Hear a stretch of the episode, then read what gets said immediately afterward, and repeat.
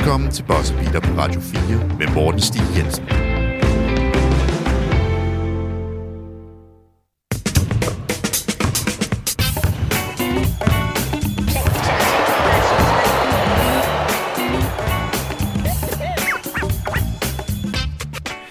Rigtig hjertelig velkommen til Boss Beater, hvor vi i dag har et NBA Draft afsnit øh, klar til jer derude. Og for ligesom at gardere mig bedst, eller for at væbne mig bedst med information og viden omkring draften, jamen så har jeg inviteret Thomas Nielsen tilbage i studiet. Thomas, velkommen til. Tusind tak, Morten. Jeg tænker, Thomas, kan vi to ikke godt blive enige i, at NBA Draft, det er juleaften for os NBA-nørder? 100 procent. Det er, det er det bedste i juni det, det er det. Det er, det, det er vidderligt rigtigt, altså, og det er endda over NBA-finalerne, hvilket lyder fuldstændig absurd, men, men på et eller andet plan for os, der har fuldt ligaen og arbejdet med ligaen på et eller andet plan i mange år, så, så det er en julegave. Det er den her med, at der kommer 60 nye spillere ind i ligaen, og man kan simpelthen ikke lade være med at, at fuldstændig blive fanget i det der vanvid af rygter og røgslør og alt muligt, fordi så er der et hold, der, der gerne vil have en bestemt spiller, og så er det faktisk ikke rigtigt alligevel, og jeg elsker det hele. Det er så dumt, men jeg elsker det hele. Ja, jeg, jeg er helt enig. Det, det er jo det her med, kan den her spiller lige putte os over edgen til at blive en contender, eller få os ind i playoffs, eller ja, lad mig være det dårligste hold i ligaen. ja, ja, præcis. Altså, og så er der også den der, og jeg elsker den her idé med alle GM's efter draften, når de har fået en spiller eller taget en spiller, så siger de, wow, we were kind of hoping that he was taken off the board, or that we were surprised that he wasn't taken off the board 10 picks earlier. Det er altid den der med, ej, vi, vi, er, helt, vi er helt vanvittigt overrasket over, at han var der. Bullshit. det sådan fungerer det ikke. Det er bare for ligesom at, øh, at sætte noget i gang og gøre fansene glade. Øhm, men her i det her afsnit, der, øh, der, der, gør vi, der laver vi to ting, Thomas. Vi har simpelthen planlagt det, og vi har planlagt det grundigt. Uh, vi starter med, hvad der hedder et big board, og så fortsætter vi med det, der hedder et mock draft. Og folk derude, der sidder nok og tænker, jamen hvad er, hvad er forskellen helt specifikt? Et big board, Thomas, uh, kan vi jo godt være enige i, at det er jo vores uh, præferencer i, hvilken spiller, der er bedst. Der tager man ikke højde for, hvem der drafter hvor, altså holdmæssigt. Der kigger man udelukkende kun på spilleren. Lige præcis. Det er simpelthen bare de bedste spillere øh, fra, fra et indtil hvor langt ens big board nu er. Ja, og vores big board går til 14, fordi vi har simpelthen kun 55 minutter i det her program, og, og vi tager 14, fordi det er lotteriet, hedder det. Man, man bruger nemlig kun 14 i draftlotteriet, og det er det, vi tager udgangspunkt i. Vi, vi har simpelthen ikke tid til at tage hele runde, første runde og anden runde, selvom det kunne være fantastisk, og nej, hvor vil der blive nørdet, men, men øh, vi er lidt under tidspres. Og Thomas, mock draften, kan du lige øh, forklare os det så? Jo, mock draften, det er en, øh, en mock, af hvor man tror, den projekterede spiller bliver taget. For eksempel, øh, hvem går til øh, Magic med første picket, og hvem går til Cavaliers med 14. picket. Ja, der tager man nemlig holdet med i betragtning, og man kigger på, hvad holdet har manglet sidste år, og mm. hvilken retning de er i, og Lige alt præcis. det her. Så, så det vil så sige, vores big board og vores mock drafts, det er altså to forskellige instanser. Mange af de samme navne går igen, men der kommer forskellige kontekst i det. Og det, som vi så gør her, det er, at vi bryder faktisk spillerne ned i bigboardet.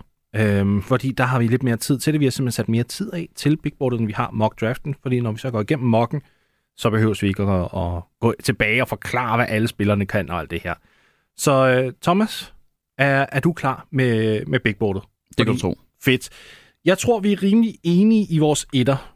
Ja. Og øh, det er Chet Holmgren fra øh, Gonzaga University. Thomas, uddann os.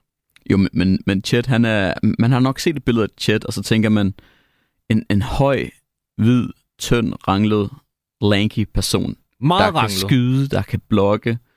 Der, han, han passer da ikke ind i NBA. Og, og hvis han er nummer et på big boardet, så kan jeg da lige love dig for, at han passer godt nok ind i NBA.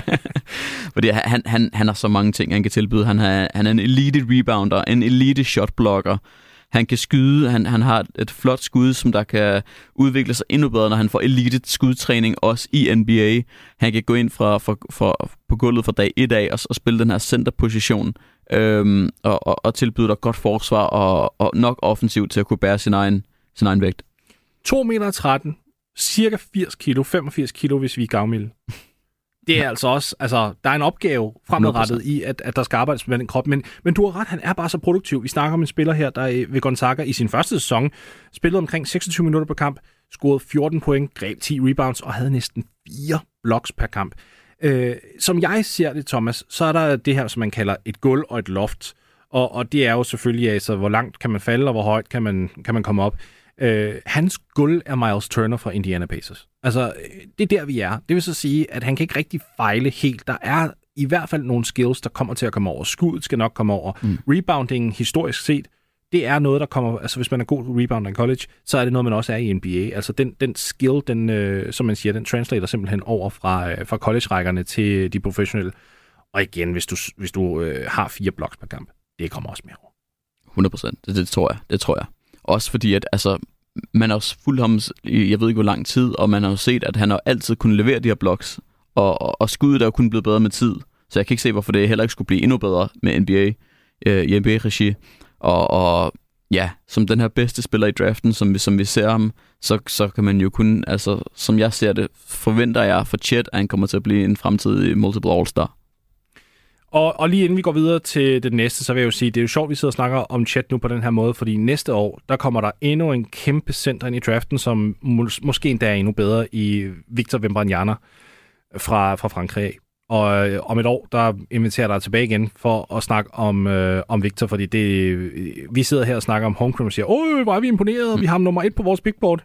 Ja. Og han vil i hvert fald ikke være nummer et på, på vores big board næste år. Nej, det, det er jo næsten næste udvikling, kan man sige. Ja, men det er helt vildt. Det, ligaen er så i så gode hænder. Næste, Jabari Smith har jeg, og øh, jeg kan se på, på listen, og det har du også. Jabari Smith fra Auburn. Øhm, altså, jeg kan, jeg kan rigtig godt lide måden, han skyder på. Han er virkelig en, en eliteskytte allerede, til trods for, at han kun er 19 år gammel. Han er en spiller, der kommer ind i NBA med det samme og, og ramme udefra. Han har også øh, defensivt upside, altså defensivt potentiale. Han kan rebound en lille smule.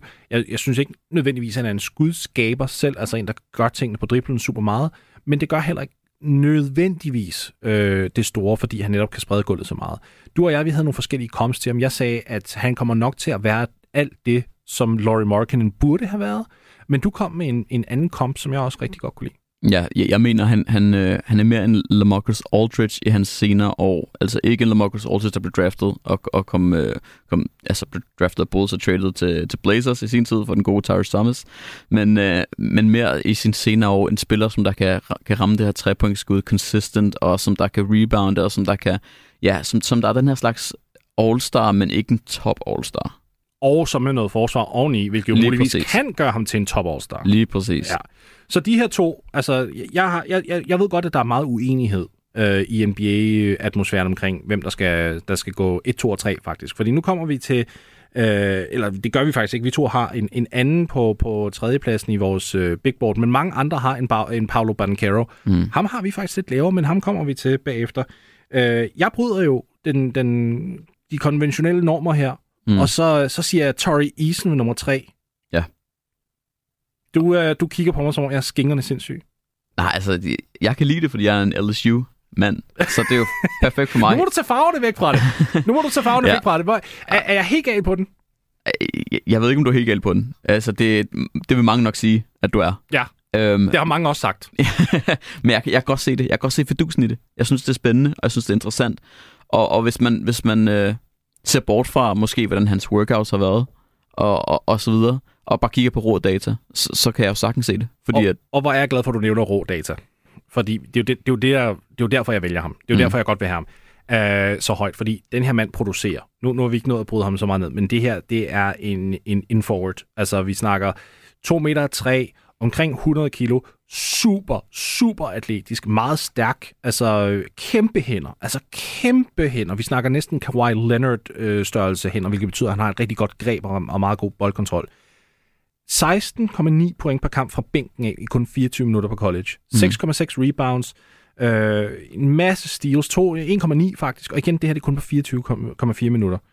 Altså hans produktion på per, på per minut basis, den er så vanvittig derude af, at jeg simpelthen ikke kan lade være med at ignorere det. Altså, jeg, jeg kan ikke ignorere det. Jeg, jeg står her og tænker, fint, vi kan snakke om upside, vi kan snakke om det ene og det andet, men på et eller andet tidspunkt bliver man også bare nødt til at gå ned til at sige, hvad har en spiller gjort? Og den, altså, Tari Eason har fyldt den boxscore hele året langt, til trods for, at han egentlig ikke fik særlig mange minutter. Og ja, der er der nogle ting, han skal arbejde på. Skuddet, som du kom ind på, han har en lidt, et lidt funky jump shot, og han fejler også lidt for meget. Men du kan da ikke fortælle mig, at NBA-træner ikke kan få fikset det. nej, det, det tror jeg 100% at, at, at de kan. Også, øh, den måde, jeg ser Theresen på, øh, for at måske give en, en, en øh, sammenligning lidt, så, så minder han mig en smule om, det er måske ikke, ikke, for, ikke, ikke for at trække ham ned, men, men han minder mig en smule om Thaddeus Young, da han blev draftet. Til en vis grad i det, at, at han, er, han er en god forsvarsspiller, og han kan score bolden også. Øhm, det her er så bare en elite-version af Thaddeus mm. Young. og, og, og Theresen, altså, jeg er vild med Theresen. Jeg, jeg, jeg synes, han er rigtig, rigtig god, og jeg tror, han kan gå ind fra dag et af og hjælpe et hold med at blive bedre. Mm. Det tror jeg også. Jeg, jeg er slet ikke i tvivl der. Men du er jo faktisk uenig her. Du er nummer tre, der har du en anden en. Ja, og, og på, på nummer tre har jeg en, øh, en, en combo guard øh, med, med store, flotte, brede skuldre. Uh, han kan drible, han er en fin playmaker, og så har han den her kvalitet. Uh, Jaden Ivey hedder han jo. Uh, så har han den her kvalitet med, at han kan ramme de store skud. Han er, han er den her uh, shotmaker uh, fra gulvet af. Han kan tage den til kurven, han kan skyde. Uh, og, og så altså, kan han komme, kan komme på linjen, trække fejl. Ja. Det er han rigtig, rigtig dygtig til. Øh, og, og, jeg har det sådan lidt med at blive lidt forelsket i, i guards øh, og, og, og store, stærke guards. Og, og, og det er her. Øh, så han kommer fra Purdue, øh, hvor der er en anden guard, jeg også har, har kunne lide i sin tid, der hedder Chris Dunson, der ikke blev lige så god, kan man sige. Øh, men jeg tror, at Jaden Ivey har alle kvaliteterne ja. til at kunne blive en multiple all-star. Ja. Jeg er, jeg er helt enig. Jeg har ham lidt længere ned på, på, øh, på mit big board, men det betyder så også, når vi så kommer derned, så, så har vi ligesom været analysen igennem. Det skal også samtidig lige siges øh, derude, at hvis der er nogen af jer, der følger draften, og undrer jer over, hvorfor at Thomas og jeg, vi ikke kommer til at nævne Shadon Sharp øh, fra Kentucky på vores big board. Vi nævner ham i mock draft, men det er simpelthen, fordi han har ikke spillet i år for Kentucky. Øh, han spillede i high school, og det er altså kun den data, der er til, tilgængelig vi har simpelthen ikke været i stand til at finde fulde kampe af ham særlig meget. Vi har set nogle, nogle highlights sidste her, og det er ikke nok til, at vi føler os sikre i at, at, at, at dømme ham. For at være helt ærlig. Ja. Uh, vi, vi synes simpelthen bare ikke, at vi vil tage ud af røven. Så derfor så har vi Shaden Sharp kun med i mock-draften, fordi vi ved, at der er mange klubber, der, der værdsætter ham. Men jeg føler ikke, at vi, nogen af os er komfortable i at analysere ham, når vi ikke har set fulde kampe af ham. Lige præcis, og det er også, som sagt, svært at kommentere på en øh, high school kamp for et år siden. Ja, præcis. Så, så det er derfor, han ikke er med, hvis der er nogen, der skulle undre jer. Øh, så kommer vi ned til fire, ikke også? Yes. Godt, der har jeg jo en Keegan Murray. Mm. Øhm, og det kan jeg faktisk se på mit papir, det har du også. Keegan ja. Murray har vi jo faktisk været inde på i det her program før i et tidligere afsnit øh, for Iowa. En, en øh, rigtig fantastisk scorende forward, som der nærmest ikke smider bolden væk. Rebounder godt, har også et, øh, et all-around game i, at han dækker op rigtig fint. Øh, jeg kan rigtig godt lide ham. Jeg tror, at han har et, et højt gulv, og jeg tror, han har et, et højt loft også. Altså, jeg kan simpelthen ikke se, hvordan han skulle fejle på, på NBA-niveau. Altså, og så smider han smider heller ikke bolden væk. Ja, uh, han, er, han er en, sik, en sikker spiller. Uh, det er jo nok sådan en spiller som ham, som jeg vil sige, at uh, okay, her har du Keegan Murray i den her... Uh, lad os sige, jeg, jeg, jeg, jeg har ham nok i fra, fra 3 til, til 8. Mm. Deromkring. Og der har en sure thing. Om du tager ham med, med nummer 3, eller du tager ham som nummer 8. Så har du en, som der kan komme ind, og han kan score bolden, han kan dække forsvar, øh, og han kan skyde øh, rigtig godt. Ja. Og, og det er bare noget, som man ikke så meget ser i, i, i draften med, at du har en, som du ved, okay, han, han er, hvad han er. Det er mere, at du prøver at måske tage et sats nogle gange, at ja. tage den her mystiske Thunmaker. Uh, ja, du svinger. Du svinger, du ligesom svinger. i baseball, altså ja. baseball you, you swing. Mm. så, men, men ham her, der svinger du ikke, for du ved, du har noget. Lige præcis. Godt. Hvem har du for som, som femmer på dit draftboard? Fordi der har vi igen den samme øh, spiller sæt ud til. Ja, der har jeg Paolo Banquero. Mm.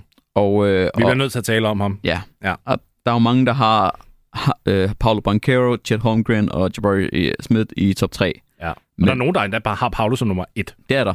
Det er der. Og, og, og, og det har det jo på, på baggrund af, at han, øh, han, kan, han kan score bolden, ikke? Mm. Øh, og, og, og han kan drible, og, og han, kan aflevere. Drible, og han kan aflevere. Ja. Og, og det har han gjort øh, for Duke fremragende. Mm. Han har jo ligesom været, hvad kan man sige, deres bedste spiller. Ja. Øh, der, hvor den klipper for mig, det er, at når jeg ser Paulo Banquero spille, så ser jeg en, en spiller, som der er... Han er god. Han er en god spiller. Ja. Han har ikke et skill, som der er elite. Noget, som han er rigtig, rigtig god til. Ja, en spidskompetence. En spidskompetence, det har han ikke. Hans bedste egenskab, som der kan oversættes til NBA-niveau, er mm. nok hans playmaking. Men igen, det er slet ikke så godt, at det, man ved, at det er en sikker ting. Ja. Jeg er fuldstændig enig. Der, han er ikke en elite rebounder. Forstår mig ret. Han, fint nok rebounder, altså 7,8 per kamp her sidste år. Han er ikke en elite playmaker, 3,2 assist, igen fint. Det er ikke fordi, at der ikke er noget altså, grund for potentiale her. Han kan også bygge videre. Jeg, jeg tror, det er ikke fordi, jeg tror, han bliver et flop i NBA på nogen måder. Altså, jeg kigger på ham som lidt en Julius Randle-type. En Julius Randle, Zach Randolph, Michael Beasley, men, men så godt nok højrehåndet. Nu Ja. ja. jeg lige tre venstrehåndet. Mm. Men, men forstå mig ret, den, den kategori af spiller, og det er jo ikke nødvendigvis en dårlig spiller, det er jo bare et spørgsmål om, at jeg ikke har ham op i nummer et. Altså, jeg synes, den slags spiller er nok bedre ved fem, end det er ved et. Ja. Øh, jeg, jeg, var meget, jeg var meget overrasket over, at du også havde ham så lavt her. Det, det, amerikanerne er meget uenige med os, og meget sure på os over, at, øh, at vi har ham så lavt, tror jeg. Men øh, jeg, jeg, jeg tror faktisk, vi ender med at få ret på den her. Fordi, at, altså, og hvis vi ikke gør, fedt. Altså, jeg hæpper på alle de her spillere, skal det siges. 100%. Så, så, så hvis det er sagen, at vi tager fejl, så, så æder jeg den med, Ja. med glæde. Hvem har du på, øh, på nummer 6? Der har jeg en, øh, en center fra, fra Memphis, der mm. hedder Jalen Duren. Og øh, hold op, en spiller. Ja. Øh, monsterhøj. Øh, 7-5 wingspan. Ja. Og, Ja, han er 2,13 høj, og så har han øh, altså et vingefang på, hvad, hvad er det? 2,21? Nej, det er mere. 2,25? ja. Og 2,24? det er jo vanvittigt at tænke på. Ja, vingefang. Ja. Vingefang. Øh, god shotplukker. Glimrende rebounder. Ja. Øh, han er hammerende atletisk. Og kun 18. og kun 18. Så det er jo, det, det er jo en spiller, som, som øh, der er ikke nogen, der forventer, at han skal komme ind måske og, og, og, og fra dag et af være den her starter, der, Ja, ja, ja. ja. der, der blokker og rebounder og spiller sig til at være en af de bedste rookies nødvendigvis. Giv ham lidt tid. Jo, han, han han er en af dem, man, man drafter, hvis man vil kigge lidt fremadrettet. Ja. Jeg, jeg, jeg har ham længere nede, men jeg kunne sagtens overtales til at have ham højere. Det Mm. kunne jeg godt. Jeg havde det også lidt skidt med. Jeg har, jeg har ham faktisk nede på nummer 11. Og da jeg sad og kiggede på listen igen, var jeg sådan, hm, har jeg ham for lavt? Det kunne jeg godt have. Uh, min nummer 6 har vi allerede været igennem George Aiden Ivey. Uh, og din syver har vi også været igennem, for det var Torrey Eason. Ham har vi uh, også dækket. Så nu går vi til min syver. Ja. Og, og det er Benedict Matherin fra Arizona. Ja. Jeg kan godt lide Benedict Matherin. Jeg tror, han kunne være en af de spillere, der faktisk kæmper med om Rookie of the Year næste år. Han mm. er bare poleret. Altså, vi snakker om en shooting guard, der går ind og scorer bolden, han kan skyde udefra. Uh, var det over 40 procent, eller også var det tæt på 40 procent? Han vil i hvert fald deroppe af fra, fra trepointslinjen. Uh, scorer bolden forholdsvis nemt. Altså, vi, vi snakker næsten øh, 18 point per kamp og 5,5 rebounds. Han kan også playmake en lille smule. Det virker ikke til, at der er en, en, en stor svaghed ved ham. Der er lidt Paolo Banchero over ham over, at han ikke har en nødvendig, nødvendigvis har en spidskompetence, Mm. men når du er lidt længere nede i draften, så gør det heller ikke så meget. Og som guard betyder det heller ikke så meget, så længe du har et two-way game. Altså hvis. Mm. du kan dække op, altså defensivt, og du kan score offensivt, især ved at strække gulvet som skytte, jamen så har du noget i dem. Og han har endda noget skudskabelse. Jeg, jeg kan rigtig godt lide ham. Det, jeg, jeg er helt enig. Altså en, en, en two-way-spiller, som der kan gå ind og, og, og blive sådan en slags øh, øh, 3D-guy, som der kun kan blive bedre i, i begge sine ting. Ja, som pludselig kan få mere ballhandling. Præcis. Ja. Han, han- minder mig om, en smule om, om en, en Trevor, Ariza, Trevor Ariza, med, med, som der kan drible. Med ballhandling, ikke bare, ikke bare spot op. Øh, Og som ikke er 25.000 år gammel nu. Lige præcis.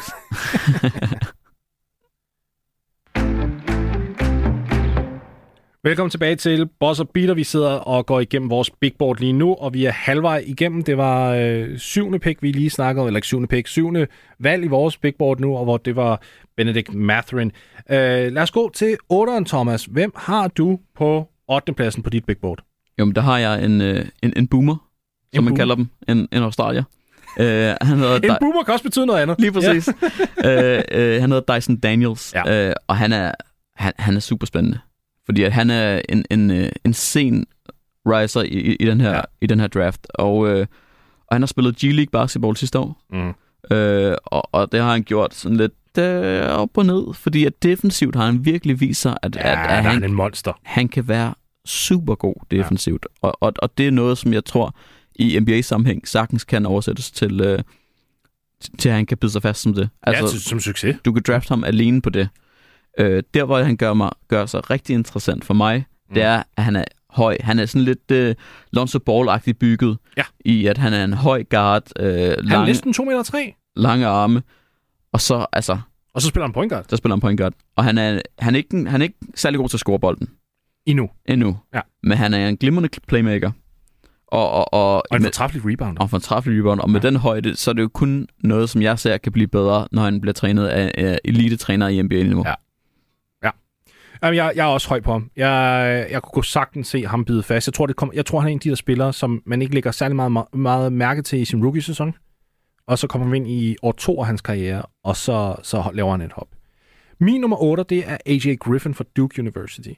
Her snakker vi altså om en, en spiller, der er bygget meget som Jimmy Butler. Han, han har ikke øh, den defensive øh, CV endnu, men jeg tror samtidig på, at der er noget upside der. Jeg synes, folk er, for, er meget lave på hans, hans forsvar. I hvert fald amerikanerne brokker sig over hans manglende forsvar. Jeg ser en spiller, som, som der kom tilbage fra en skade, som faktisk lige skulle finde sin plads på holdet først.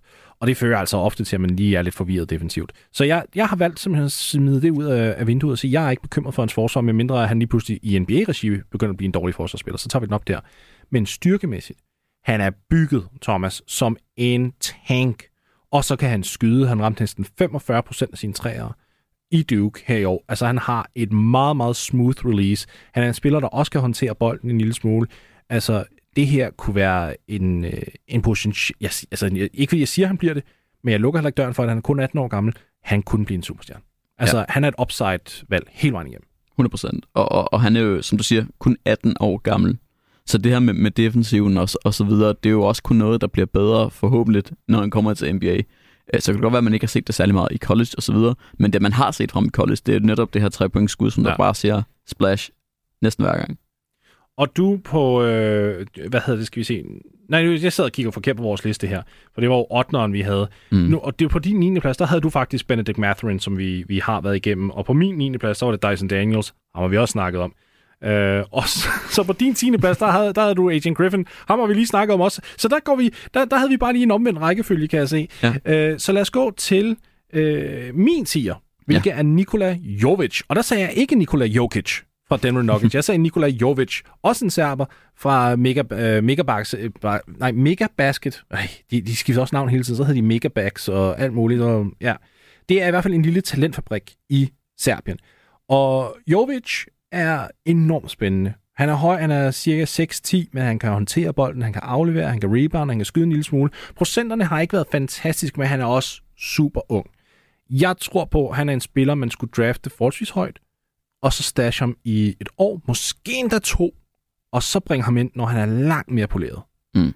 Eller tænker du, man bare skal svinge på ham, og så hive ham ind med det samme?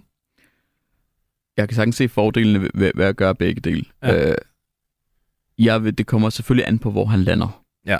Det betyder meget. Men øh, slip ham løs i, i Summer League i hvert fald. Ja, og se ham an der. 100. Fordi at hvis han kan holde sit eget der, så, så, vil, så vil jeg gerne se ham i NBA næste sæson. Fordi at øh, hvis han lander, på et, hvis han lander et, på et hold, hvor der er nok rum til, at han kan få nok spilletid til at udvikle sig, ja. så vil jeg gerne se det. Øhm, det, er jo, det, det, det er jo lidt sjovt med, med de her spillere fra, øh, fra me, Mega, Mega Basket. Mega Basket, ja. Mega Basket. Fordi der har været en del uh, tidligere NBA-spillere. Jeg har set på, Yusuf Nurkic har været derfra, og, ja. og, og, og så mange Chicago andre. Chicago tog en spiller her for et par år siden, der fik sin debut i år. Det gik så ikke særlig godt. Det var Marko Simonovic. Mm. Så, så, så det, det er jo lidt af en, en talentfabrik, kan man sige.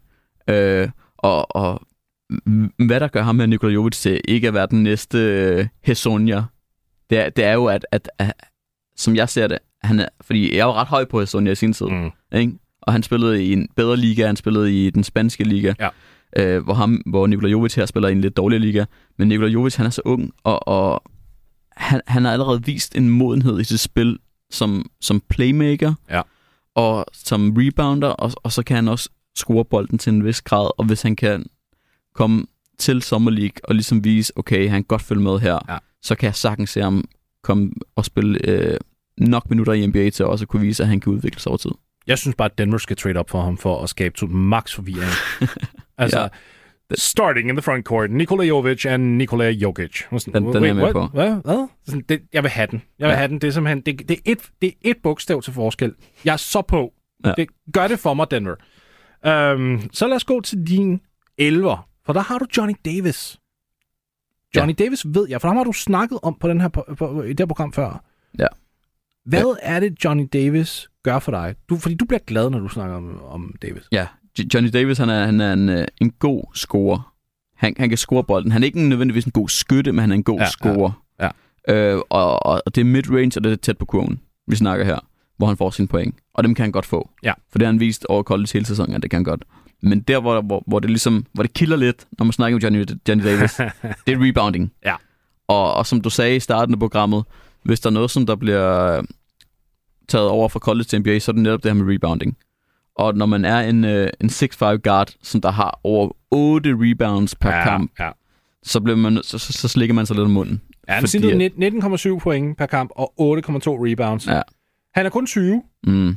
så jeg tænker også, og jeg vil samtidig også sige, når jeg ser ham skyde, jeg ved ikke, om jeg er ude på skud. Nej.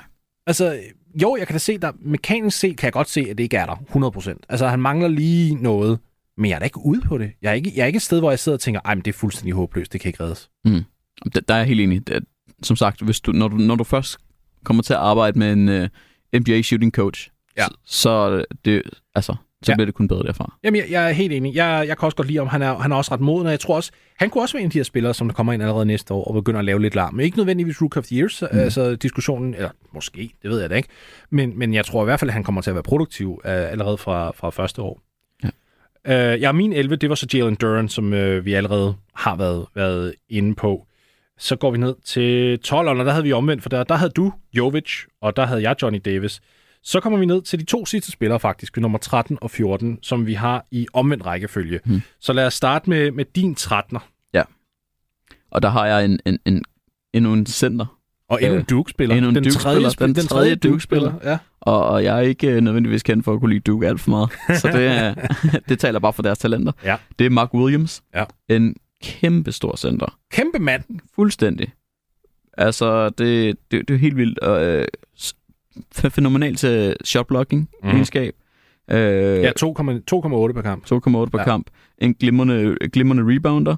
Øh, okay fra straffekastlinjen også, som Ja. der er meget lovende, når man øh, ser så stor en, en mand skyde straffekast. Hvad var det, hans wingspan var? Fordi vi ved, at han er, jo, han er 2 meter og 16 høj, mm. Hvilket er allerede vanvittigt. Mm. Men var vingefanget ikke omkring 7-9? Altså, jeg ved ikke engang, hvad det er i centimeter. Det er jo helt deroppe. Ja, altså, det, 7-7 er 2,31, så det må være sådan cirka 2,35, hvis det er 7-9. Altså, puha.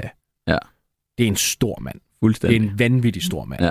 Og, og det, jeg egentlig godt kan lide ved ham, det er, det er en ting af den, den defensive upside, Mm. men vi kan godt tillade os at sige, at man går lidt back to altså old school mentalitet der med ham. Fordi han fylder bare hele den paint. Hvis du er en guard, der skal ind og score på ham, good luck. Ja. Altså, det kan godt være, at du, du er virkelig dygtig og kan tynge fejl på ham, og det er også noget, han skal arbejde med. Han er trods alt, altså, hvad er han, 20, 20 ja. Mm. Så der er lige noget at arbejde med.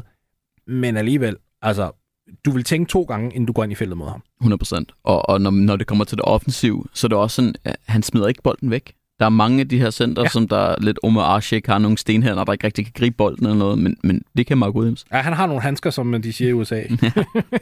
Jamen, det er rigtigt. Og, og jeg kan egentlig godt lide øh, hans profil også, generelt. Mm. Altså, det der med, der er upside. Det, du, jeg synes, du kommer ind på noget af det helt rigtige, der han kan ramme for linjen. For det betyder bare, der, er- der er upside som, som offensiv spiller. Ja. Øh, jeg har jo også... Øh, Williams, har jeg som nummer 14 godt nok. Så vi mangler en. Mm. Giv mig dit sidste øh, big board valg her nu. Jamen, det er Jeremy Sohan fra Baylor Ja. ja. University. Og det er nemlig også ham. Ham har jeg så bare ved nummer 13. Og det er jo e- endnu en ung gut, øh, som der kan, kan lidt af alt. Lidt, øh, lidt øh, svejserkniv over ham. Ja. Øhm, fordi der, lidt ligesom Paolo, så er der jo ikke rigtig en, en, en, ting, hvor jeg tænker, okay, det her er han sindssygt god til. Ja. Fordi han kan, han kan lidt af alt. Og han har jo spillet øh, på, på Baylor, så der har været lidt konkurrence fra en anden, øh, en anden small forward, der hedder Kendall Brown. Ja. Øh, men han, han har gjort det godt, Jeremy Sohan. Og, og, og ja, altså, han, han kan komme ind, og så kan han score bolden, han, han kan dække. Han, han kan være en fin two-way-spiller, Mm. Og Glue Guy. Lige præcis. Altså personlighedsmæssigt, der elsker alle ham. Mm. Mm. Fuldstændig. Altså han er nærmest gearet til at være i NBA. Og han er også, han er lidt funky. Altså ja. på en fed måde. Mm. Sådan, og og jeg ved godt, det ikke har noget med noget at gøre. Han skifter hårfarve, og der er noget flere over ham. Men, men jeg, og jeg ved godt, det lyder fuldstændig åndssvagt, men jeg kan godt lide det der med, at han føler sig 100% komfortabel i at udtrykke sig selv. Fordi så kommer han også ind i NBA, velvidende om, hvem han er som menneske. Ja. Det tror jeg betyder alverdens for din NBA-succes. Mm. Mm. Hvis du for eksempel i, i sådan en ung alder kommer ind og siger, "Jamen, jeg ved 100% hvem jeg er. Mm. Så, så nu kan jeg fokusere på mit spil. Ja. Top dollar for mig. Fuldstændig. Du ved, hvad du får. Fuldstændig. Du ved, hvad det, og det er det, og jeg, og jeg elsker bare mentaliteten i det, jeg elsker forsvaret, jeg elsker den, den, den generelle upside i ham. Jeg synes, der er rigtig meget at kunne lide der. Og det var jo faktisk vores big board, og, og Thomas, jeg bliver jo nødt til at sige, vi har jo fuldstændig samme big board, bare forskellige pladser. Mm. Det er jo, jeg ved ikke engang, hvad stat, øh, statistikkerne siger omkring det, altså hvad oddsene er for det, det, de må være super lave, og hvis man kunne have spillet på det, så ville jeg have gjort det, så, og vundet masser af penge, fordi hvor, hvor hyppigt sker det? Vi havde ikke ja. set hinandens big board, Nej. og så er det præcis de samme spillere. Der klukkede vi lidt. Ja. Øh, det kommer ikke til at være sagen i vores mock draft. Nej. Øh, men inden vi går dertil, så, så har vi lige øh, et, et, et spørgsmål, og det kommer jo selvfølgelig fra øh, vores, vores faste øh, spørgsmål, kommentar indsender Kim. Hej Morten, nu skal I jo snakke draft, og jeg har jo ligesom spurgt omkring øh, de Detroit Pistons, så det kan jeg ikke gøre igen. Så den her gang, der tror jeg, vi skal, vi, vi, vi skal ud af noget abstrakt noget. Så øh, ud af alle de hold, der ikke kom ind i play-in i den her sæson, hvem har så størst mulighed for at tage lige præcis det missing piece i draften, som de mangler, for at kunne gå fra at være et hold, der ikke kom med i, øh, i nogen som helst øh, form for slutspil overhovedet, til at komme sikkert med i slutspil, og er, er slutspillet i en, næste sæson allerede. Og er der overhovedet nogen, der er så tæt på at have et contenterhold, at de bare mangler bare en lille bitte, bitte brik, som de måske kan få i draften, til at kunne komme ind. Jeg ved godt, det er svært, men øh, så har jeg i hvert fald noget, jeg kan tænke over. Åh, altså jeg ved ikke med contender. Det, det ved jeg ikke, om der er en, en spiller i draften, for det plejer altid at være sådan, altså man skal lige give dem nogle år, og Ja. de, må, de kan ikke nødvendigvis spille i slutspillet. Vi ser allerede nu i finalerne, at Jonathan Kuminga ikke får minutter, hvilket jeg så til gengæld er imod. Det synes Mm. jeg. Steve Kerr vågner op, brug Jonathan Kuminga, I har brug for det. Øhm, til, til spørgsmålet, om der er nogen, der vil blive en, en, et, et playoff-hold, Ja. så er der et hold, jeg tænker på, Thomas, og det er San Antonio Spurs. Ja. De har nummer 9. Mm. Hvis de tager en Benedict Mathurin, for eksempel, Mm. som vi snakker om, tovejsspillere, burde allerede være produktiv for første år af. Kunne de så ikke godt snige sig med i playoffs næste år? Det, det kunne de sagtens. Det, det, det, som sagt, altså det er et hold, der lige missede ud. De, de var lige i, i play-in-kampen, så tabte de. Øh, men, men jo, Spurs vil, vil, vil sagtens kunne, øh, kunne være et, et varmt bud her. Ja. Jeg, jeg, jeg kigger måske lidt mod den anden konference, Okay. og så har jeg måske to hold. Nå, Øhm, jeg, tænker, jeg tænker Pacers. Ja. Hvis de får Keegan Murray. ja, der kommer vi jo til, tror jeg, i, i vores mock draft lidt. Ja. Øh, så, så, så, så, så bliver man lige pludselig lidt, øh, lidt spændende at se på med Tyrese Halliburton og ham, Ja. Så det, det, der, der kunne du gøre noget på sjovt. Og så et andet hold, fordi de har jo, som jeg ser det, så har de, de har et 13. pick, og så har de et, et pick lidt senere. Ja. Charlotte. De har 13 og 15. lige præcis. Ja. Ja. Hvis de kan få sig en, øh, hvis de kan få sig en, en, en, en anden playmaker, så man kan få LaMelo lidt off-ball også, Ja. løbe rundt og få nogle screens og komme lidt fri og få nogle skud, og hvis de kan få den her center, så, så tror jeg godt, Charlotte Hornets øh, Det synes jeg er tager det rigtig, naturlige skridt. rigtig godt bud faktisk på Hornets. Altså, ikke fordi jeg synes, de nødvendigvis skal vælge en center, Nej. men når de nu også har to valg, Mm. så synes jeg måske ikke, det er helt forfærdeligt. Altså, hvis en Jalen Duran eller en Mark Williams sidder på 13. eller 15. Mm. pladsen der, mm, så vil jeg da ikke have det. Ja. Men det fører os jo lidt ind til vores, øh, vores mock draft, som der kommer lige om lidt.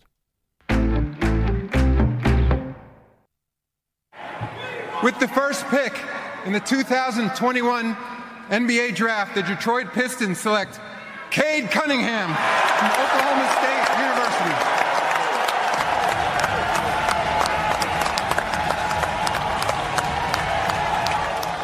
Ja, sådan lød det altså sidste år, da Kate Cunningham blev valgt som nummer et i, i draften af Detroit. Og nu skal vi altså til den helt store øh, mock draft. Og igen, det bliver de første 14 øh, valg, fordi at vi er allerede godt igennem det her program, og langt over, langt over halvvejs. Så øh, vi kommer nok til at skynde os en lille smule på den her, men, men vi har jo gået igennem spillerne, Thomas, så jeg tænker ikke, det er det største problem. Det første hold, der, øh, der er på, øh, på uret, det er jo Orlando. Og hvis vi nu skal gøre det helt autentisk, Thomas, og, og til dem derude, der har hørt med, de vil forstå, hvad den her lyd betyder. Det er nemlig draftlyden fra ESPN, øh, når at der kommer en ny selection ind. Øh, jeg tror næsten, jeg er blevet til at gøre det til min øh, sms-ringtone øh, eller et eller andet. Men hvem, øh, hvem går vi med i, i Orlando? Der, der går vi med Chet Holmgren fra Gonzaga. Gør vi ikke det? Jo. Er vi ikke lidt ligeglade med, at de har Wendell Carter og måske også Mo Bamba? Siger vi ikke bare best player available? Fuldstændig. Det, det, det er mantraen. Jamen fedt. Jamen, øh, så går vi da videre til toren. Ja. Oklahoma City Thunder har nummer to. Yes. Kører vi bare videre med, med Jabari Smith, som vi havde på vores øh, big board? Fuldstændig. Fedt. Hvad giver det dem? Fordi de har jo brug for noget. Der er der jo ikke nødvendigvis konkurrence på pladserne. Nej, der, der, altså, de har jo altså en masse spændende spillere. De har Shea, de har Josh Giddy, som der har haft en glimrende rookie-sæson. Øh, Pokusevski. Ja. Pokusticks. Øh, og så Lou Dort. Øh, sæt ham direkte ind. Han vil kunne, kunne fedt glimrende. Ja. Kunne nyde godt af playmaking fra Giddy og fra Shea. Ja. Og, Pick and roll mellem ham og Shea. Uh. Ikke? Pick and pop. Der bliver ramt nogle træer der. Ja, og han kan altså også rulle, skal vi lige Det sige. Det fik godt. vi ikke rigtig lige afdækket, men det kan han. Så det vil så sige, altså, han er, han er virkelig en af de her spillere, som der kan det lidt det hele. Fuldstændig. Altså, også, som man så øh, under March Madness også, så atletisk. Han havde et monsterdunk i den turnering. Der, der er noget at hente der. Og jeg siger ikke, at Oklahoma City bliver et playoff-hold, hvis de tager ham. Det siger jeg ikke. Men de begynder lige pludselig at, at se bedre ud i deres rebuilding, hvis de får en Jabari Smith. Det, ja. Det vil jeg dog godt turde at sige. Og så kan man også, altså man kan altid huske med, med OKC, at de har jo den her skattekiste. Af draft picks. Lige ja. præcis. Ja. Det var jo faktisk dem, jeg i sin tid tænkte ville gå efter Zion. Øh, fordi at vi, altså jeg havde været derinde, var det allerede første afsnit, eller var det Mm. en, øh, afsnit nummer to, hvor vi snakker om Zion Williamson. Ja. Øh, altså, det var, jo, det var jo bare en af de situationer, hvor at vi ved ikke, hvad der sker der. Og det var jo dem, som jeg sagde, hvis du har så mange draft picks, hvorfor så ikke eventuelt ja. Bruge det. Men nu øh, virker det til, at de bruger dem på, på spillere. Det, det, det skal lige siges, Oklahoma City bliver nok nødt til at trade deres 12. valg eller nogle andre, fordi de mangler faktisk rosterpladser. Mm. De har simpelthen så mange draft picks, at de ikke rigtig ved, hvad de skal gøre. Øh, og jeg har lidt på fornemmeren, lidt på fornemmeren, Thomas, at næste år så bruger de samtlige af deres picks, med mindre de vinder lotteriet selvfølgelig, på at prøve at trade op for en uh, Wembanyama, som vi kom ind på tidligere. For ligesom at, at afslutte det. Kunne du lige forestille dig en kerne med Wembanyama, Jabari Smith, Shea og Josh Giddey? Oh. Sign me up. Og Ja. så har du samtidig projekterne i Poku, og du har en Trey Mann, der også spillede rimelig godt i, Lou Dort. og Lou Dort for pokker. Nu skal vi lige, han, han skal så lige tilbage igen. Ja, han, skal, ja. han skal resignes, ikke også? Men. Mm. men der er lige nogle, nogle led i det der. Fedt. Okay, så, så vi har faktisk fikset øh, Oklahoma City Thunder her. Har vi ikke? Jo. Godt. Så skal vi videre til Houston Rockets.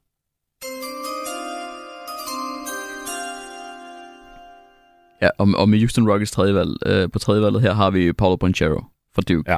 Som Og, vi... og vi kan ikke lide den her. Nej, Vi kan ikke lide, vi synes, Nej. det er for højt for Paolo, men, men, men det er her, hvor at vi kigger på moksene, vi kigger på, hvad NBA-klubberne højst sandsynligt gerne vil. Ja. Vi to er, vil ikke tage Paolo så højt, men alle indikationer over for USA er, at han er et sikret top 3-valg, mere eller mindre. Ja.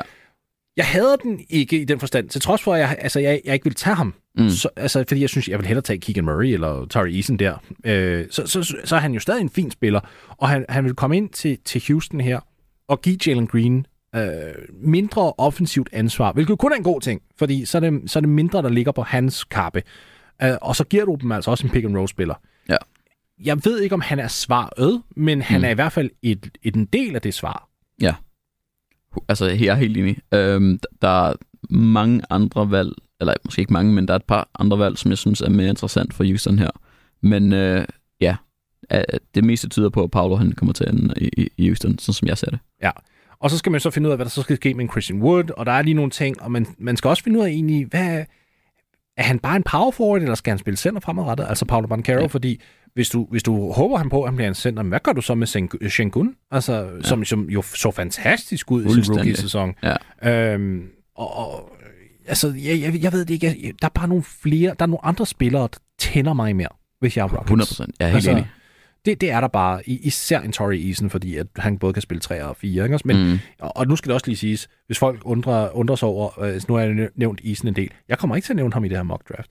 Mm. Fordi jeg har ham simpelthen uden for lotteriet i, i form af mock. Altså alle render rundt og snakker om dårlige workouts og, og alt Mm. muligt. Det er ikke noget, jeg er bekymret om selv Nej. Personligt, men jeg ved, hvordan NBA-klubberne kigger på det. Så jeg tror faktisk, han bliver valgt uden for lotteriet. Og øh, som gammel Chicago-mand, så vil jeg da nok lige sige, at jeg ville ikke have det, hvis han røg ned til nummer 18. Nej. Må jeg ikke lige tillade mig at sige det, tænker jeg. Så, så vi er på, øh, eller det er vi ikke, men Rockets antager vi er på, på Paulo Ban- øh, Banchero. Det der med Banchero og Banchero. Det var godt, ja. Ja. han selv sagde det. Ja. Fordi at, altså, alle de her øh, college announcers, ja. Ja. som der sidder og lavet play-by-play. Ja. Og lyder som øh, nogen fra Staten Island. Det Ja, ikke også? Nu, man, man bliver nødt til at høre det fra, mm. Fra spillernes egen mund en gang imellem. Det, det, det synes jeg er fint. Næste, øh, næste valg, der har vi Sacramento Kings. Den tror jeg, at vi er rimelig enige om. Det er Jaden Ivey fra ja. Ja. Purdue. Og hvorfor ikke? Fordi hvorfor skal de ikke tage endnu en point guard? Nu smed mm. de jo Tyrese Halliburton til Indiana Pacers tidligere for Domantas Sabonis. Mm. Så nu har de vel brug for en guard til, til trods for, at de har Davion Mitchell og Ja. ja. Jaron Fox. Ej, jeg, jeg driller lidt, men, mm. men det er fordi, at det er ham, som der bliver rygtet mest dertil. Det virker til, at Kings er meget, meget glade for Jaden Ivey, og vi kan så sidde her og måske være lidt skeptiske over for, om det skal være Ivy, der ryger til Kings specifikt, når de nu har så mange guards. Men jeg tænker også, når man er så højt oppe, skal man så ikke bare tage best player available, og så ligesom sige, vi finder ud af det senere? Jo, altså det, det synes jeg li- ligegyldigt, hvor du er, man skal. Ligegyldigt, okay. Fordi jeg er altid på best available. Det er jeg også øh, altså, højt i draften. Ja. Jeg vil sige, når vi så har en situation som Hornets, der har nummer 13 og 15, Mm. der kunne jeg godt unde et af de picks til at tage en center. Ja. Især fordi, at på det niveau dernede, Mm. der er der så mange spillere, der ligger i den samme lille Ja. grød, kan man sige. Ikke? også? Jo, jo. Altså, så har jeg ikke det store problem med det. Nej, nej, hvis, det, er hvis klart. du vurderer to spillere Mm. ens, og den ene har spiller en position, du har mangel for, Ja, ja så, ja, så tag den. Ikke? så tager man ham. Ja, jo. Men, men her, der tænker jeg lidt, Keegan Murray vil jo faktisk passe så godt ind der. Ja. Altså, så smider du Sabonis op på centerpositionen. Du har Keegan, der spiller firen, der bare scorer alt. Du har Sabonis, der er en playmaker. Du har Jaren Fox. De'Aaron Fox på point guarden, så har du en Davion Mitchell, som du også kan smide ind. Altså, jeg kan bedre lide den roster-symmetri, hvis du tager Murray, men Ja. altså, jeg tror bare, de tager Ivy. Ja, det, det tror jeg også. Øh, og, og, og man kan sige, hvis, hvis man kigger gennem Kings draft-historik, så er det ikke fordi, at man, man, der kommer et smil på læberne der. Man er Fordi ikke synderligt imponeret. Nej, altså de, de har ramt øh, Fox. meget få rigtigt. Fox ramte de. De ramte Fox. også Har- Halliburton. Ja, Halliburton og Fox. Siden, og så er der en, en vis græker, som, øh, som jeg ikke engang ved, hvor jeg er lige nu. Øh, Pa- Papa Giannis. Ja, det er rigtigt. Og hvor er han egentlig henne? Jeg synes, jeg læste noget om ham her forleden. Men det er rigtigt. Han er i hvert fald ikke i ligaen. Nej, og så Nick Stauskas også. Det var lidt uheldigt. det. One, two, three, Nick Rocks. og hvis folk ikke forstår den reference, så gå på YouTube. Ja. Øh, det var... Øhm, det var, det var sært. Det Mm. var en meget sært. Det var sært over, du havde Tom, Thomas Robinson i 2012, der spillede fantastisk i college, og jeg, Mm. jeg bebrejder dem ikke engang for at vælge ham, Nej. men, men det gik bare galt. Ja. Okay, så, så vi, vi er på Jaden Ivey, og jeg vil så sige, fint, hvis Ivey kan spille fuldtid shooting guard ved Mm. siden af, af De'Aaron Fox, så er jeg på. Mm. Det, det er ok, men de skal kunne være i stand til at dele bolden. Ja. Og husk, det var jo derfor, de ikke gad at vælge Luka Doncic i sin tid. Jeg Ja. vil bare lige have lov til at nævne det ind. At Ja, ja. Divas logik i sin tid, det var, at vi har De'Aaron Fox, vi skal da ikke have en til ind, der skal håndtere bolden. Så kan man jo tykke lidt på den. Og næst, der har vi, det, næste, det er Detroit Pistons på femmeren. Nu, Thomas, der holder Keegan Murray ikke længere. Mm. Den, jeg elsker det her fedt. Keegan Murray, hvis han er på bordet ved 5, jeg kommer til at skrige af mit fjernsyn natten til den 24. Øh, juni, Mm. mm. hvis, hvis Keegan Murray er på bordet, og Detroit tager en anden spiller end det. Fordi han, en ting er, at han er best player available. Han er også samtidig det bedste fit, og han fylder et positionelt krav for dem. Prøv lige at høre. Det her, det kunne ikke ligge mere til højre benet. Altså, det, det er næsten for logisk til ikke at ske. Så selvfølgelig mm. kommer det til at ske, fordi NBA er åndssvag engang. men men øh, findes der et bedre fit muligvis i hele draften her? Nej, altså det, det med, med mindre at Jabari Smith eller Holmgren falder helt derned, så gør det nok ikke. Præcis, og det tvivler jeg det på. tvivler vi stærkt det på. tvivler jeg virkelig på. Selv, jeg helt seriøst, selv hvis Bancaro falder derned Ja. til. I don't care. Nej, nej, der vil heller ikke Keegan Murray. Tag Keegan til den. Ja. Til den. Prøv lige at overveje, hvor meget fleksibilitet du giver til Kate Cunningham her. Mm. Du giver ham en spiller, der både kan poppe, der kan rulle, men du giver ham også en spiller, der kan skabe sit eget skud. Ja. Hvilket vil sige, det tillader, tillader Kate at være mere en spot-up-skytte. Mm. Det er sådan, altså, den duo, der er der i de to, de, de begge to vil kunne screen for hinanden. Begge to vil, der kunne være ballhandler for Ja. ja. hinanden på hver sin... Altså, det, det er ligegyldigt, hvad du gør. Så, så kan du øh, lade de to spille af hinanden på den måde, og det... Ej, jeg elsker det fedt. Jo. Jeg, jeg har lyst til at sende en e-mail til, til Detroit, bare at sige, guys, guys. Ja. Faktisk, Detroit, de følger mig på Twitter. Jeg burde bare DM dem Ja. og sige, Keegan Murray or bust. Ja. I don't care. Keegan Murray no matter what. Ja, no, Altså. no, oh, det var en draft day reference der. Det var præcis. godt, godt deep cut der. Men Ja. ja. jeg, jeg, jeg er simpelthen på uh, Keegan Murray-oplevelsen. Men det, er, det var du faktisk ikke. Nej, fordi at jeg, jeg tror ikke, Pistons gør det rigtigt. jeg tror, de går efter øh, mysteriemanden, Shaden Sharp ja. Fra University of Kentucky, Mm. som der ikke har spillet et minut for University of Kentucky. Um, og, og jeg tror, de vælger ham, fordi at de, de ser den her upside, som der har været fra, fra hans uh, high school ophold i, i Arizona. Ja. Efter han, øh, han spillede først high school i Kansas, hvor han ikke rigtig fik så meget spilletid, skiftede han til en anden high school i, øh, i Arizona, hvor han fik meget spilletid, og hvor manden han blev simpelthen rangeret som den bedste spiller i high school. Og øh, så har han ikke spillet noget som college. Så det er lang tid siden, man har set ham spille. Og, og, jeg, og jeg tror, de tænker, at der er en lille fedus til at øh, sætte ham sammen med Kate ja. Cunningham og få sig en dynamisk guard duo. Og jeg har jo, vi to har flippet dem lidt, tror jeg, fordi ja. at øh, jeg har jo, øh, jeg har Murray på 5'eren, og du havde Sharp, og jeg har Sharp på 6'eren, hvor du har Murray. Men lad os lige for god ordens skyld gå igennem Pacers. Ja. Hvorfor skal Pacers tage Keegan Murray? Jamen, øh, som, som du lige sagde med Kate, Kate Cunningham og Keegan Murray vil være et fantastisk par, så tænker jeg, Tyrese Halliburton og Keegan Murray vil være et vanvittigt fantastisk par. Ja. Og, og, og, og jeg tror, han vil trives super godt ind i Pacers. Øhm, de, de, har, de har en masse sådan der semi hvad skal man sige, ikke stjerner, men gode spillere, gode solide stjerner, spillere, ja, ja. som der kan, kan score og dække forsvar, hvad end de nu kan. Og, og Tyrese Halliburton er den her, som jeg ser som en kommende stjerne. Øh, jeg, jeg er vild med Tyrese Halliburton, og jeg forstår ikke, hvorfor han blev traded. Men øh, Pacers er jo super glad for det, og det kan jeg sagtens forstå. Og hvis de får Keegan Murray, så vil de være endnu mere glade for det, fordi jeg tror, de to vil, vil blive en fantastisk duo i Øst, og jeg kan ikke se, hvorfor de så ikke skulle komme i playoffs, hvis de spiller sammen. Og for mig, der er det for at give Halliburton en backcourt mate mm. i, i Sharp. Ja. Vi skal videre til Portland. Mathurin for mig. Benedict Mathurin for mig i Portland, selvom jeg tror ikke, at Portland beholder det draft pick. Ja. Øhm, jeg tænker, hvorfor ikke at, at give dem en two-way player, der, der kan lidt. Mm. Øhm, hvis, hvis de altså beholder draft picket. Jeg, jeg synes bare, det giver mening ved siden af Dame og øh, potentielt Anthony Simons, hvis de beholder ham, hvilket jeg tror. Du har AJ Griffin. Ja. Hvorfor? Øh, jeg har AJ Griffin, fordi han, han er den her super skytte, og han kan udvikle sig godt i Blazers, og jeg tænker, at de er i en lille rebuild. Ja, med en, en lille ja, retooling process. Retooling. Men hvis vi nu skal være helt ærlige, så tror jeg rent faktisk, at det draft pick rører til Detroit. Jeg tror, de henter uh, Jeremy Grant, mm. og så tror jeg faktisk, at Detroit vælger både 5 og 7. Så ja. det kan jo være, at uh, de faktisk ender både med uh, Keegan Murray og Shaden Sharp, hvis man er heldig. Det kunne i hvert fald være spændende. Mm. Vi skal videre til, til din klub. Hvad hedder det? Jo, det er det der din klub her. Nummer 8. Mm. New Orleans Pelicans. Der har jeg AJ Griffin, ja. men hvem har du? Jeg har Dyson Daniels. Okay. Ja, og jeg har Dyson Daniels, fordi at... at uh... I savner Lonzo simpelthen. Ja, vi, ja, vi savner en playmaker. En playmaker for bolden af, fordi at øh, CJ McCollum er, er fin, men jeg tænker, at Dyson Daniels, han kan blive bedre end fin over ja. tid. Og uh, når Zion kommer tilbage, 7 13 bang bang, så, øh, så, så, så, så har man flere play, playmaker-muligheder, og hvis han kan komme fra bænken af og være den her lockdown-defender, som der også kan playmake, så vil det være fantastisk. Mm. Men jeg kan sagtens se fordusen i en AJ Griffin, hvor man får en, endnu en, en skytte ind. Ja, som ja. der lige så præcis, det var min logik. Mm. En wing ind, der kan sprede gulvet for sig. Ja. ja det, det, man behøver næsten ikke gå dybere ned i analysen. Det giver bare mening at ja. sprede gulvet for Zion. Mm. Men jeg kan også godt lide ideen med at have endnu en playmaker, for du kan ikke lægge det hele i McCollum eller Zions hænder heller. Mm. Du har brug for mere, og Devontae Graham er ikke svaret. var ikke svaret, og det var lidt af et flop ja. sidste år, hvis jeg nu må være helt ærlig. Yes. Vi skal videre til San Antonio Spurs. Der har jeg Jeremy Sohan, og det har jeg, fordi at alt, hvad jeg hører ud fra San Antonio, er, at de fuldstændig elsker ham. Øh, så jeg tror simpelthen, de, de svinger på ham. Og de mangler også en forward. De har, altså, det er ikke engang fordi, at det er positionel mangel, de nødvendigvis går ind i. Men det hjælper os. Altså, de elsker ham som spiller, og så har de også bare et hul på den power forward plads. Så jeg tænker, why not? Mm. Den giver da mening. Ja. Jeg har Benedict Mathurin. Fordi jeg, jeg tænker, at uh, ja. endnu en wing til, til Spurs, og han vil kunne fedt som en glove der.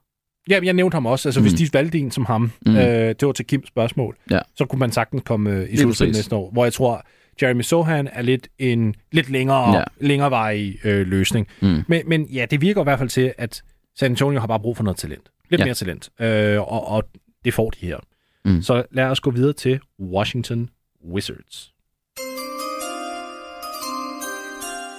Der har jeg øh, Dyson Daniels, fordi hvorfor ikke at give en Bradley Beal lidt mere defensivt kunde?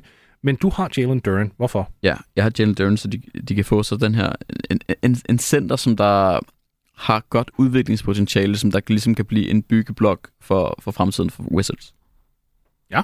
Og jeg tænker, at han vil kunne trives godt øh, i, i det miljø, og, og nu synes jeg ikke rigtigt, de har haft nogle bigs i længere tid, som der ligesom har kunne tage, kunne tage ansvaret og, og leveret consistent over en længere periode. Nej, Thomas Bryan blev i hvert fald skadet. Lige præcis. Og det, altså, Daniel Gafford, fin, men ja. du mangler noget mere. Ja. Jeg kan egentlig godt lide det upside pick. Det Mm. kan jeg godt, altså, fordi det vil det være. Det vil være til fremtiden, når man ligesom gjorde det. Mm. Uh, Duran er også for mig en spiller, der godt kunne ende med at være langt mere øh, sin draftposition værd. Mm. Altså, det vil seriøst ikke engang undre mig, hvis han ender med at være den femte bedste spiller i det her draft. Det, alt, alt er ligesom åbent her. Ja. Uh, jeg er enig i, at man, man godt kan gå flere veje også, mm. Hvis man er Washington, Jo, jo. for de har flere øh, mangler. Altså, når jeg nævner Dyson Daniels, det vil også være noget, der løser dem. Altså, point guard position, de har Mm. brug for noget forsvar, de har brug for noget playmaking, og det tilbyder han. Ja. Så går vi til New York Knicks på nummer 11. Der kan jeg se, at du har Sohan, og jeg har Johnny Davis. Mm. Uh, jeg vil lige starte med, med min analyse af Johnny Davis dertil. Jeg ved nemlig godt, de har en del guards og en del wings. Altså, de har jo Emmanuel Quickly, de har R- RJ Barrett og alt muligt. Men jeg kan godt lide en spiller, der er lidt altid. En, der kommer ind og gør noget af det dirty work, for det synes jeg ikke, de har. Jeg synes, de har nogle spillere, som der, Tom Thibodeau står og råber og skriger af, og gør ikke, hvad, hvad, hvad, hvad han vil have dem til at gøre. Johnny Davis, han kommer til at gøre, hvad Tips beder om, og det er Ja. derfor, jeg tænker, det giver mening. Men du har Sohan. Og, og her, her tænker jeg også lidt i, i, i opdragelse med tips. Hvordan Jer- Jeremy Sohan kan komme ind, og så få den rigtige fundamentale defensive Ja, opdragelse. defensiv opdragelse. Ja, og ligesom øh, etablere sig som, som, som den her two-way-spiller, som han så kan blive fremtidsmæssigt. fremtidsmæssigt. Ja, Jeg synes også, det, det er faktisk en meget god øh, pointe, for der er jo masser af potentiale at hente der. Hmm. Og, og jeg synes faktisk, Knicks er et rigtig godt pos- altså, position her, nummer 11. Det er ikke, fordi det er så højt, at hvis du flipper på et pick, eller flopper på et pick Mm. fra dig, så gør det ikke så meget. Altså, du kan godt finde et draftbust ved nummer 11, uden at blive hængt ud i pressen. Ja. Og samtidig, så er du også i en position, hvor du virkelig godt kan finde noget kvalitet. Jeg, jeg, jeg, jeg synes faktisk, det er fint draftposition for Knicks. Øh, også så deres fans ikke øh, brænder Madison Square Garden ned, Mhm. hvilket jeg egentlig ellers godt kunne forstå lidt. Vi skal videre til Oklahoma City Thunder. De har jo draft pick nummer to her i, øh, i lotteriet, og der har jeg taget Nikola Jovic, Mm. for jeg tænker, øh, at de kan stashe ham. Vi snakker om, at de mangler roster spots. Ja. Ja. Så derfor har jeg simpelthen taget den logik, at de kan stashe ham. Vi har allerede været igennem Jokic. Eller jo, se, nu lavede den. Jovic. Mm. Øhm, hvad hedder det? Så, så er der ikke nogen grund til at gå ind i, hvorfor. Nej. Han draft en stash. Og det her har jeg Johnny Davis, og, og hvis de ikke kan gøre plads til ham på rosteren, så tænker jeg, at han er den, en af de bedre spillere til rådighed, som man kan bruge som en uh, trade chip til noget. Okay, så det vil være for assets og Ja. fremtidige Lige bevægelsesmønstre. Ja, ja, ja, men den kan jeg godt følge. Plus, jeg tror, han vil også kunne spille. Altså, du kunne godt spille ham ved siden af Shea og Trey Mann ja, og ja, sådan lige noget, præcis. hvis det var. Øhm, jeg ved ikke, hvor meget... Jo, jeg, jeg tror, der er noget upside i Johnny Davis. Jeg Mm. synes ikke, han er et færdigt produkt overhovedet. Nej, nej. Men jeg tror heller ikke, han har et, du ved, ubegrænset potentiale. Nej. Og jeg ved ikke, om øh, Sam Presti, altså general manager for Oklahoma City Thunder, heller vil tage nogle af de der store sving. Men, mm. Men måske ved 12, der, der kan man jo gå begge retninger. Man kan gå draft en stash, Ja. eller man kan også sige, at vi ved, hvad vi har her. Det kunne være spændende. Mm. Så der er nogle muligheder i hvert fald for Okla- Oklahoma City. Jeg synes faktisk, det her spot, som jeg nævnte også lige før med New York, altså det er et rigtig godt spot at være i, for du, du kan gå, som, du har så mange forskellige retninger, du har rigtig meget fleksibilitet, du kan også trade draftpicket, hvis det er det, du har lyst til. Mm. Altså, øh, klubber, der drafter i det der 12 til, øh, til 20 område, mm. Jeg synes faktisk, man sidder ret godt der. Ja. Altså, der er mange du... muligheder. Du har en helt anden wiggle room, end du har højere op i draften, for eksempel. Præcis, præcis. Vi skal videre til øh, Charlotte Hornets. Der har jeg Jalen Duran. Måske lidt sent. Øhm, og du har en anden stor center. Du har Mark Williams. Ja. Altså, lad os nu være helt ærlige. Mm. Begge to spillere, de gør mere eller mindre det samme. Så Mm. vores analyse her er faktisk stort set det samme. Ja. Det er, at det er en stor, stor center med defensiv kunde, der kan komme ind og påvirke spillet defensivt Mm. samtidig med, at der er offensivt potentiale og upside. Ja. Altså, jeg ved godt, at det lyder utrolig sim- simplistisk, Mm. men det er ligesom det, der er i det. Ja. Og, og så er det bare ren og tilfældighed, at det også passer ind i, at Charlotte virkelig har brug for en defensiv center. virkelig. Jeg tænker, der nok er mere offensiv upside i, i Duran på grund af alder. Ja, der er jeg helt enig. Og også lopmulighederne med Miller Mello, og altså, det er jo Ja. et super atletisk hold. Ja, Charlotte. og Mi- Miles uh, Bridges, Bridges, som de højst sandsynligt beholder. Ja. Uh, okay. Så skal vi videre til det sidste pick her i vores, øh, vores mock draft, hvilket er Cleveland ved nummer 14. Der har du taget min dude, Tyree Eason. Øh, jeg tror, det er rimelig forklarligt, hvorfor man går, går gerne igennem den. Jo, men altså, Tyrese er en fantastisk spiller. Hans rå data er fuldstændig vanvittigt. Han har leveret på samtlige facetter i, i college i, i på kort tid på banen. Ja, ja. Hans per 36 minutter stats er jo Vanvittig. vanvittig. Men hvordan passer han så ind, hvordan passer han ind der? Er det, er det ved at, kan han overtage den rolle for Laurie Markkinen på træerne? Det er jeg sikker på, han kan. Ja. Det er jeg sikker på, han kan. Og ja, det gør han før, før altså, før eller siden, fordi at det, han, han kan fra dag et af, og jeg er sikker på, at måske allerede i camp, man kan, han kan vise noget der. Ja. Og der har jeg øh, Okai Agbaji, øh, en, han er ikke senior, det mener han er, fra, fra Kansas. Mm. 22, meget etableret. Der er ikke super meget potentiale i ham, men han er bare en fantastisk øh, scorer og tovejsspiller. Øh, jeg vil ikke have ham så, så højt i draften, men mm. jeg, jeg kunne bare godt lide at se en, en klub som Cleveland, der prøver at komme tilbage i slutspillet, eller prøver at komme til slutspillet. Ja. De vil hente den 22-årige ind. Og... Mm, og så vil han også passe fint ind som wing, som de netop har lidt brug for. Ja.